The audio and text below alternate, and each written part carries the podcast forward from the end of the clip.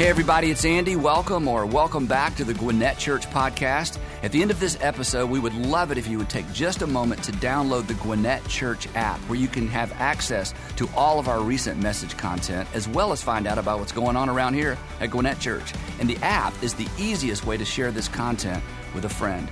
Most importantly, however, I hope the following presentation inspires you to take your next step in your faith journey. Today, um, I am beginning a, a, brand new series, a three part series entitled The Weight of Your Words. The Weight of Your Words. Um, we've all been told or we've all heard that, you know, actions speak louder than words.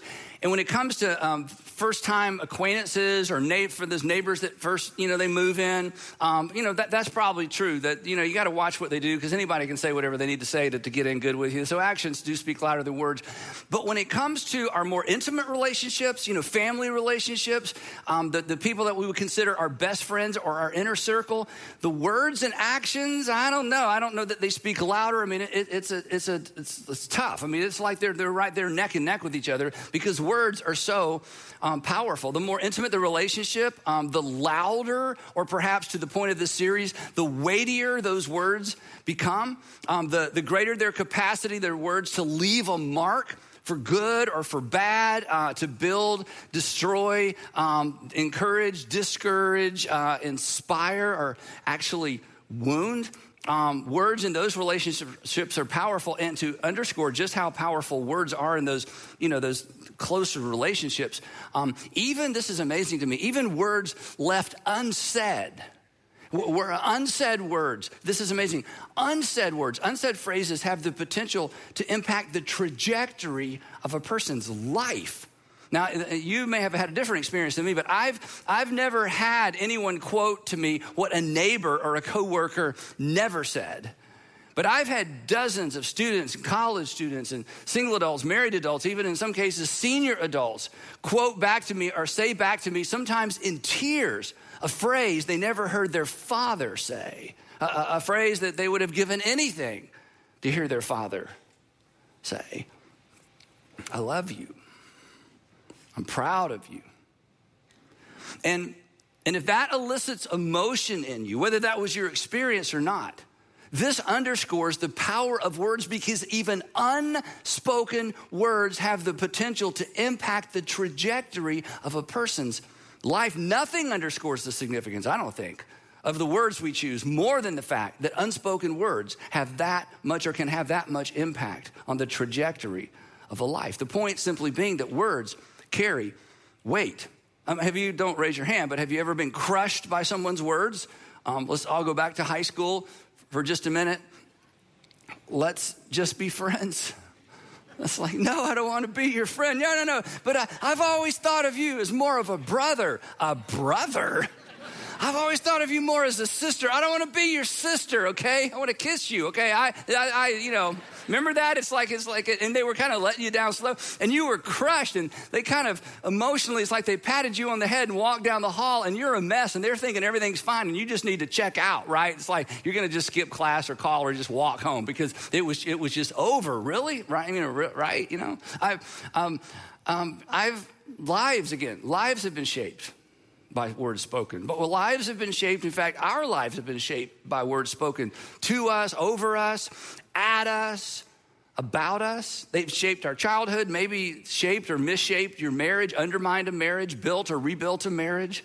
Um, it, it, they impact, you know, our confidence. Uh, the words spoken to us, at us, over us, have actually impact or determined to some extent who we see in the mirror. But here's the, here's the thing, and here's where we take kind of a hard right turn. Nobody would argue with that, right? I mean, we're, we're, all quick to recognize the power that other people's words have had over us and on our lives. But we're often slow to recognize, or, and I think this is part of the problem, we're often slow to admit the fact that our words have equal power in the lives of other people. I mean, because, you know, we've been impacted by other people's words, but when it comes to you, it's like, no, that's just me. I'm just me. These are just words. I mean, my, my, words are just words. They're all equally weighted. They don't even weigh that much. And nothing could be further from the truth. And consequently, we use our words um, irresponsibly, not on purpose, but because we just don't understand or realize or recognize or embrace the fact that words carry weight. And your words carry weight and more weight than you may think in specific relationships. And the fact that words have the potential to destroy as well as build and, you know, undermine as well as inspire, that should impact all of us and all of us should take that into consideration. But there's a group of us that must take it into consideration. I mean, this is good advice for everybody. This isn't like a religious idea or, you know, some sort of Christian insight. We all know that we've been impacted by the words of other people, and we all probably recognize that we should be good stewards and careful with our words. But if you're a Christian, if you're a Jesus follower, this is not optional. This isn't, you know, this, this isn't the second tier. This is first tier stuff. So here's what we're gonna do. In this series, I'm gonna highlight three, three or unpack rather, three dynamics that are at play every time you have a conversation with someone who's important to you. Every time you have a conversation with someone who's important to you, these three dynamics are at play whether you recognize them or not. Family, friends, even to some extent coworkers or employees. Three dynamics that determine what people hear regardless of what we say. Three dynamics that determine what people hear, regardless of what we, we actually say. And we have all been on the receiving end of all three of these, which means it should be easy for us to keep them front and center when we're talking to other people, but in fact, we don't. So today we're going to unpack the first one. Um, but before we do, I want to give you a little bit in, of incentive um, because, again, if you're a Christian or a Jesus follower, this isn't optional. This is part of what it means to follow Jesus. It is baked into the equation. So, in this letter to um, first century Christians living in Ephesus, um, the Apostle Paul um, reminds them of something we talk about all the time. He reminds his audience in this letter of Jesus' um, first, you know, his new command marching orders, the, his new command that was supposed to direct all the behavior and all the thought patterns and all the speech patterns of Christians. This whole idea to, that we are to love other people the way that God through Christ has loved us. The way we say it here, if you're new with us, is we say we should always ask the question, what does love love require of me? What does love require of me? When you're not sure what to say or do, ask what love requires of you. What does love require of me? And not just any kind of love, but a very narrowly defined and illustrated and modeled for us love that we see through the Lord Jesus. So here's the Apostle Paul's words. This is his way of saying what I tried to say. Here's what he writes He says, Follow God's example, therefore, as dearly loved children. And then the music changes violins and walk in the way of love. And walk in the way of love. I mean, this just seems so gentle and so soft and so Christian esque, so romantic, right? So passive, but it's not at all. This, the way of love, and if you follow Jesus through the Gospels, it becomes evident. The way of love is bold, it's intentional, sometimes it's offensive, it's always sacrificial, it always has the other person in mind, the person on the other side of you. The way of love is attention getting in the first century. It is what stopped people in the Roman Empire and asked, What is up with these Christians? Why are they doing what they're doing? What is so different about them? The way of love is dynamic, the way of love impacts people. The way of love as illustrated by Jesus and as illustrated and lived out by the first century believers, literally changed the world.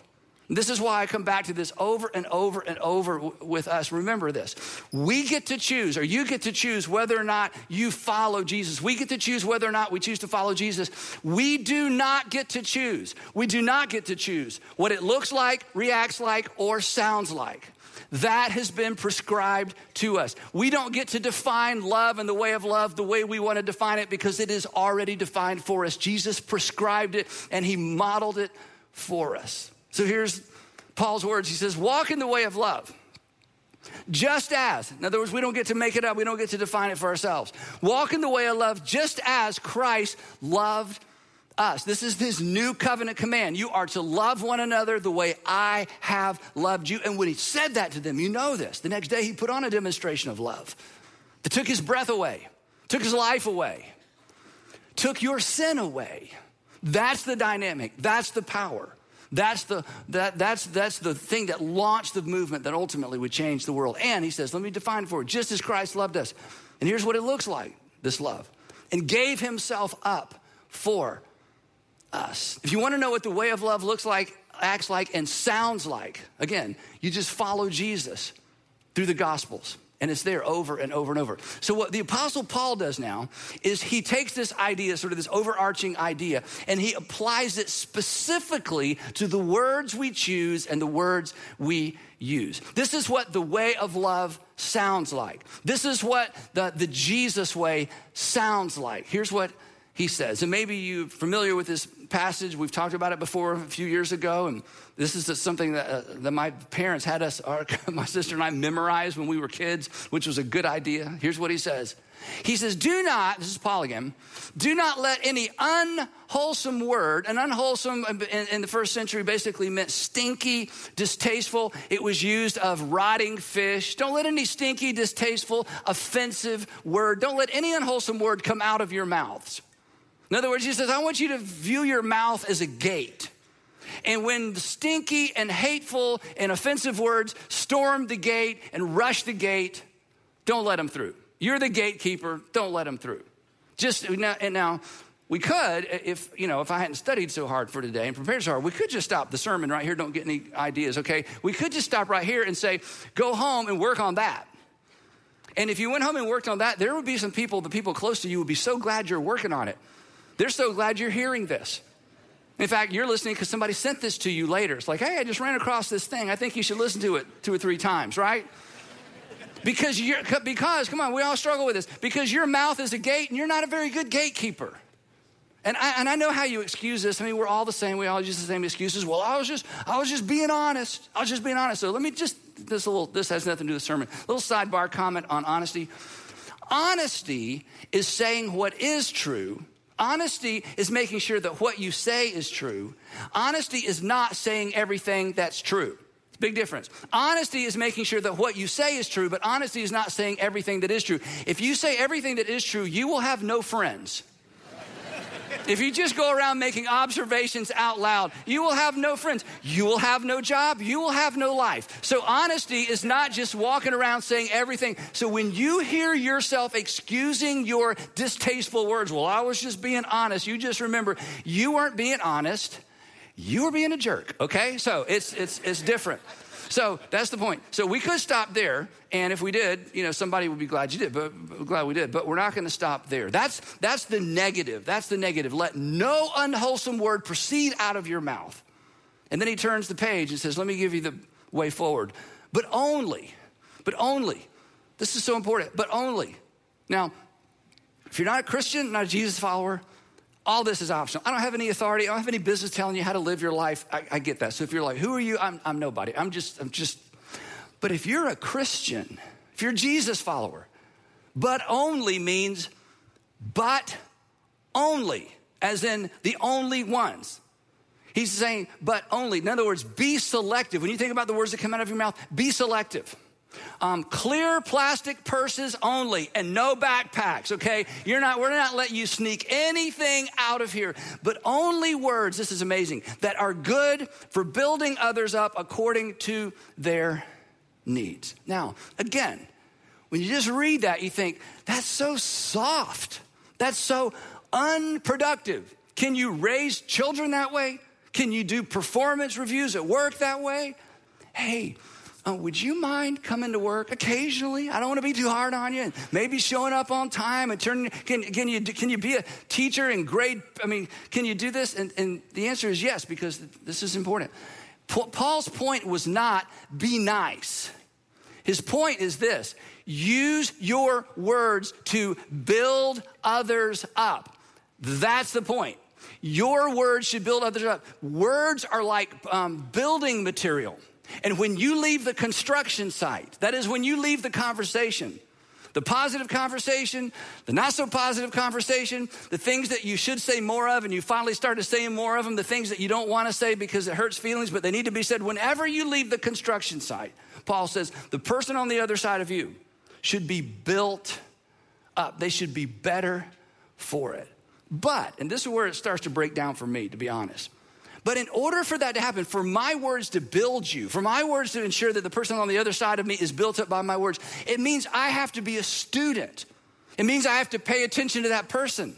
It means I have to understand that person. It means I have to play into what I understand about that person. And that takes patience, that takes work. That takes, as James said, be quick to listen and slow to speak. Because Paul says the goal is to choose words and to tailor words. Look at this to their needs. Now, again, this is where I struggle, and I'll tell you why. Um, and maybe it's just me, but I'm just gonna confess this on the screen. I'm confident that what they need to hear is what I need to say. I mean, I just feel like because I have so much energy around what I need to say, that must be what they need to hear. And this is when I always have to apologize, especially as a parent. I mean, how many times as a parent, you, you can relate to this? You go upstairs or you go to your child's room and you say what needs to be said, and then 20 minutes later, you're up there apologizing. And you're like, why am I apologizing? I said, because you didn't say what they needed to hear the way they needed to hear it. You said what you needed to say the way you needed to say it. Paul's coming, going, come on, grow up, be mature, guard that mouth, put a gatekeeper on that mouth. You need to make sure that whatever comes out, it builds them up according to what they need. And the reason I'm confident that I that they need to hear what I have to say is because I feel so much better after I've said it. Just being honest, right? I don't understand why they don't feel better. The truth is, and I'm judging you a little bit, but I'm judging myself as well. Most of us, maybe you're the exception, most of us are more dialed into what we need to say than what others need to hear. Sometimes we hesitate, if we're honest, sometimes we hesitate to say what they need to hear. Sometimes we hesitate to say what they need to hear because it's uncomfortable for us, and all of a sudden it's about us again. Sometimes we're uncomfortable saying what needs to be said because we don't want to alienate them because we'll miss them, and uh, again, it's back to us. Or we fear their rejection, and all of a sudden it's back to us. And before long, we're back to tailoring our words to what suits us and our need in the moment. I select my words with me in mind. This is why, listen, listen, listen. This is why this is baked into following Jesus. Because Christianity is an others first life orientation. Christianity is an others first life orientation, which means everything about my life. And again, it is so easy to stand up here and say this with a microphone, okay? But whether it's easy for me or not, or whether I do it well or not all the time, the truth is Christianity is an others first or, uh, orientation, which means I have to choose my words with the needs of other people over my needs to say things and what I want to hear me say and what I want to walk away thinking, oh, well, I finally told them. And before long, if we're not careful, it's all about us, it's all about me, it's all about you. I select my words with me in mind. I say what's most helpful to me according to my needs which is fine if I care more about me than I care about you, which is fine if you care more about you than they care than you care about the person on the other side of you. And this is where Jesus just levels the playing field because he never made it about him.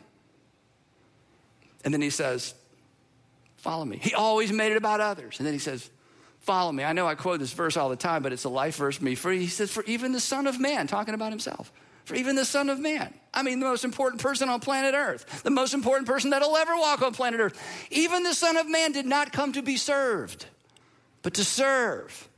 Here's that word again and give his life, a ransom for many. And then he says to you, and he says to me, that's how I want you to parent. That's how I want you to employ. That's how I want you to boss. That's how I want you to manage. That's how I want you to neighbor. That's how I want you to fiance. That's how I want you to romance. That's how I want you to love. And here's what we all know Christian or not, religious or not, you like it when other people do that for you, don't you? In fact, you do that the right way with the right person, they will fall in love with you. Because when I know that I'm being heard and I'm understood, and when people are saying to me what I need to hear, even the hard stuff or even the stuff that's not so hard, but I feel like, wow, they really have my best interest in mind, we just, we lean in. As many of us leaned in to the words of our Heavenly Father spoken through the Gospels and through the apostles. That's why we began to love our Heavenly Father and trust Him. Paul concludes, he says this, but, but only words that are good for building others up according to their needs. That, and now he gives us the finish line, the win, the purpose, or the result. Here it is. That. Here's the end. Here's how you know if you did it right. Here's how I know if I did it right. That it may benefit those who listen. In other words, our words should be beneficial. Whether they are received as beneficial or not, they should be beneficial. Either immediately it's recognized or later she comes back around or he comes back around and says, Okay, I was so mad at you when you told me that, but I realize now that was hard for you to say, and you said it anyway, and thank you. It leaves the other person better off, built up. And that way, our words should be a gift. Now, as you know, there's a right way to say hard things, and we all need to hear hard things. We all need at times to say hard things. But here's the thing, we're gonna move on. People know, come on, and you know people know because you know, people know when we're saying hard things with us in mind or them in mind. People know when we're saying hard things for our benefit or for their benefit, which means when it comes to the words we choose, intent Intent is as important as content because it is difficult to receive difficult words if we don't trust the other person's intention. It is difficult to receive negative words or words we don't want to hear if we suspect someone's intent. But when we know they really have our best interest in mind, we can receive them. And the same is true for you. When you've been able to communicate to the person on the other side of you, I really have your best interest in mind, and they are sure of that, of course, they're receptive. And as Jesus followers, because we have been called to be in one another's lives and to encourage one another daily, it's so important for us to get this right. So, in review, do not let any unwholesome word come out of your mouth. Only such words are good for building others up according to their needs, that it may benefit those who listen. That's what following Jesus sounds like. Which brings me finally to the first of these three dynamics we're going to talk about in this series that play into every conversation with the people who are closest to us. Three things that we should take into consideration because other because we want other people to take them into consideration when they're talking to us, but oftentimes they don't, and consequently because we've not focused on them, because we've not put words around them, oftentimes we don't either. So here's number 1. Number 1, words are not equally weighted words are not equally weighted. Nobody's gonna write down what I'm about to say next because we all know this, but for some reason we forget it. Negative words weigh way more than positive words. Let's just say this out loud together. Ready? All of us, all the campuses, if you're watching online, negative words weigh than one more time, I want us to emphasize way, okay? Negative words weigh way more than positive words, right? Now, depending on the study you look at, and all kind of studies have been done on this, the, the experts tell us that you need five to nine positives to counterbalance one negative. But most of these surveys were done in marketplace relationships. My theory, I have no science to back this up. My theory is in marriage, with your kids, with your parents, with your brother, your sister, your best friend. It's not nine to five, it's probably 25 or 30 to one positive to counterbalance one negative, right? I mean, grow, think of it this way growing up, you don't remember much of anything your parent, you don't remember much of anything you, anything you said to your parents.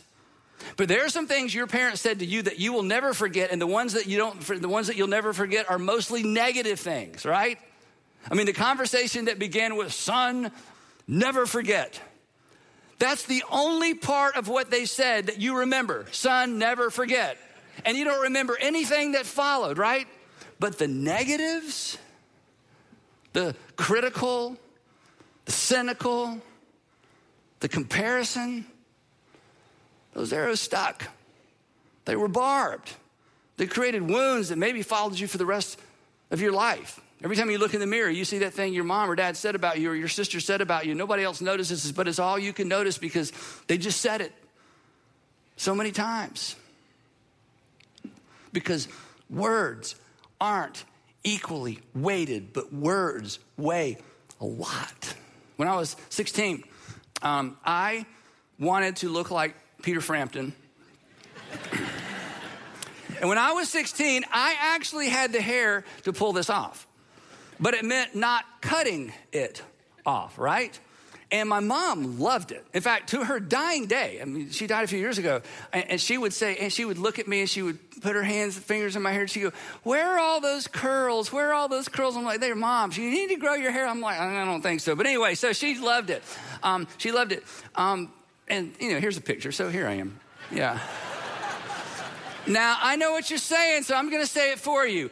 You don't know who Peter Frampton is, but you know who Napoleon Dynamite is. And when I watched Napoleon Dynamite with my kids all those years ago, I thought, I don't know what you're laughing about. That's like my life story. Even the handle, the, the bicycle thing with the ramp, let's don't go there. Anyway, I just, you know, it was just so, so, my life. So anyway, my mom, she just thought it was so, so pretty. We can, yeah, we move on. We, it's so, so pretty. But my dad, my dad, he did not like it. He would tell me, he said, it makes you look like a girl. You're laughing at that? I thought I would get like a sympathy moan, okay? Wow, tough crowd. I know some of you watching online, you were like, oh, that's terrible. Your dad would say this. So let me tell you about an incident. You all have these. I'm just sharing mine, okay? Um, and, don't share this outside the room. So I'm standing in the little foyer of our little house in Tucker. I was 16 years old. And I'd just gotten back from getting a haircut where I got it cut short ish, you know. And my dad walks up to me. I mean, I remember where I was standing. He said, and I quote, Now you look like my son. You are don't laugh at that. That is a, not the laugh line. I know now you look at me now you look like my son. And i still remember what i thought in that moment. I thought whose son did i look like an hour ago? And how did i respond to those words that today i still remember them i followed in my father's footsteps and worked for him for 12 years because those weren't the only words he said. But I will never forget those because negatives weigh more than positives. You know that because you carry some of those wounds. But the point is, your words have the same potential to wound, and you're just talking, talking, talking, talking, talking. For you, they all my words weigh four pounds, all my words weigh four pounds. And then some of your words weigh 104 pounds, and you don't even know. You just keep going, we just keep going. And this isn't so important with people out there in the outer world, but the people who are in our inner circle, it's huge. And we are responsible responsible for the damage we do with our words, and we are responsible for the stewardship we have with our words when it comes to impacting the people around us in such a way that they walk away feeling like, I was at a construction site and I'm built up and I'm better. And she is so dialed into, he is so dialed into my needs that it's like he or she chose the words that I needed and I liked them or I didn't like them, but I know that I needed them. That's what we're called to. But we're all gonna slip up. No way to get this right. The only way not to, to slip up is to die early, and I, I don't recommend that. So, it's imperative that we load up, come on, that we load up on the positive and constructive, the positive and the constructive. Now, real quick, if you're a manager or you're, you have employees that report to you, maybe you run a franchise or you maybe you run the company. If you're a parent or a grandparent, listen, this is so important the positive to negative ratio and loading up on the positive and way overdoing the positive, that's what ensures, that's what ensures that constructive criticism has its intended result. That, that what you wanted to be received is received. What you wanted acted on is actually acted on. It, it's, what, it, it's what ensures that negative comments have result or positive change or result in positive change. Now, here's where this lands with some of you. I'm going to press in a little hard. Dads, if you're a man of few words, I have a feeling if you're a man of few words, the negatives come more easily than the positives. That's just kind of how it goes. You don't say a lot of positive things. You don't, you're just not that verbal. But I mean, if something goes wrong, I mean, you're just, you're on it. And in your mind, I, hey, I'm just telling you the truth. I'm just being honest. So look up here.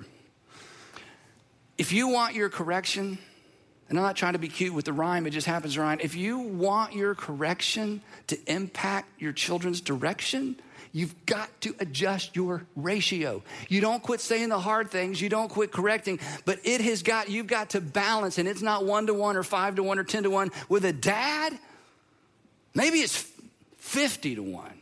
I mean, look, you, you know, you're familiar with the idea of portion control, right? Well, this is proportion control.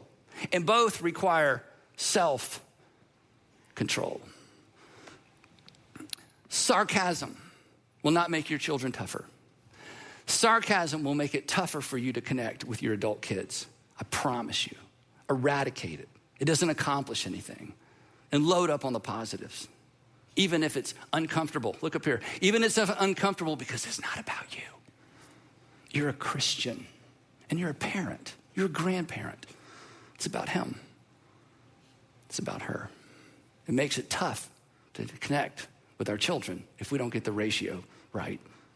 Bottom line words, they're not equally weighted. Words are not equally weighted. Neg- weighted. Negatives weigh way more. Negatives are necessary, but they bounce and they wound if they aren't the exception. We've been told, I mean, you've heard this, right? We've been told that it's possible to have too much of a good thing. You've heard that before. It's possible to have too much of a good thing. When I hear that, nothing ever comes to mind. Like, huh, can't think of anything that's too, you know, a good thing, right? But that, and that may be true in some areas, but it is not true when it comes to our words. It is certainly not the case when it comes to our words. I'm no professional counselor, but I feel like I can say this with confidence. No one traces the root of their problems back to too much encouragement. You cannot overdose a person in encouragement as long as you're actually being sincere. And I just want to encourage all of you, whether it's at work or home, the neighborhood, let's overdose a little bit more on constructive and encouragement because in order to pave the way to say the hard things, in order to pave the way to say the things that are somewhat negative, even hurtful, or in some cases offensive. In order to be in a position, look up here, in order to be in a position where you can actually love someone with your words, you pave the way by paving the way with encouraging, positive, construction, sincere words. And for some of you, you are so wired for this. You're listening to this going, well, like, yeah, doesn't everybody? No, not everybody. And it's so easy for you that it's easy to judge some of the rest of us. I get that. Good for you. Keep going and model it for us. But for some of us, for many of us, because we didn't grow up with it, because we haven't received much of it, there's a tendency to hold back. And again, if you're more concerned about you than the person on the other side of you, that's up to you.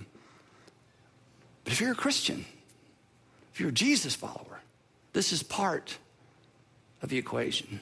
So, between now and next time, here's a couple of questions to think about. Where, where do you have work to do? And who hopes you'll get to work soon? Where do you have work to do? And who hopes you'll get to work soon? Who hopes this isn't just another sermon that's in one ear and out the other? Who's hoping that you're really listening and digesting this today? Do not, Christians, do not let any unwholesome word proceed from your mouths, but only words that are good for building others up according to their needs. Or as one translation says, according to the need, I love this phrase, according to the need of the moment, that it might benefit those who hear, that it might benefit those on the other side of you. This is what it sounds like to follow Jesus. And we will pick it up right there next time in part two of the weight of your words. Let's pray together. Heavenly Father, it is so much easier to stand up here and spout out all these words than to walk off this stage and to do this consistently. But we want to get it right. Thank you for the men and women who got it right for us and have left us better off than we would have been otherwise. And Father, for those of us who didn't receive a lot of that growing up, a little harder for us, a little challenging, I pray that we would lay down our pride and we would just go for it. We would embrace it. So just do something remarkable through us with our words and give us just give us ears to hear what we just heard in such a way that it gets down into the, our soul and makes a difference. In Jesus' name, amen.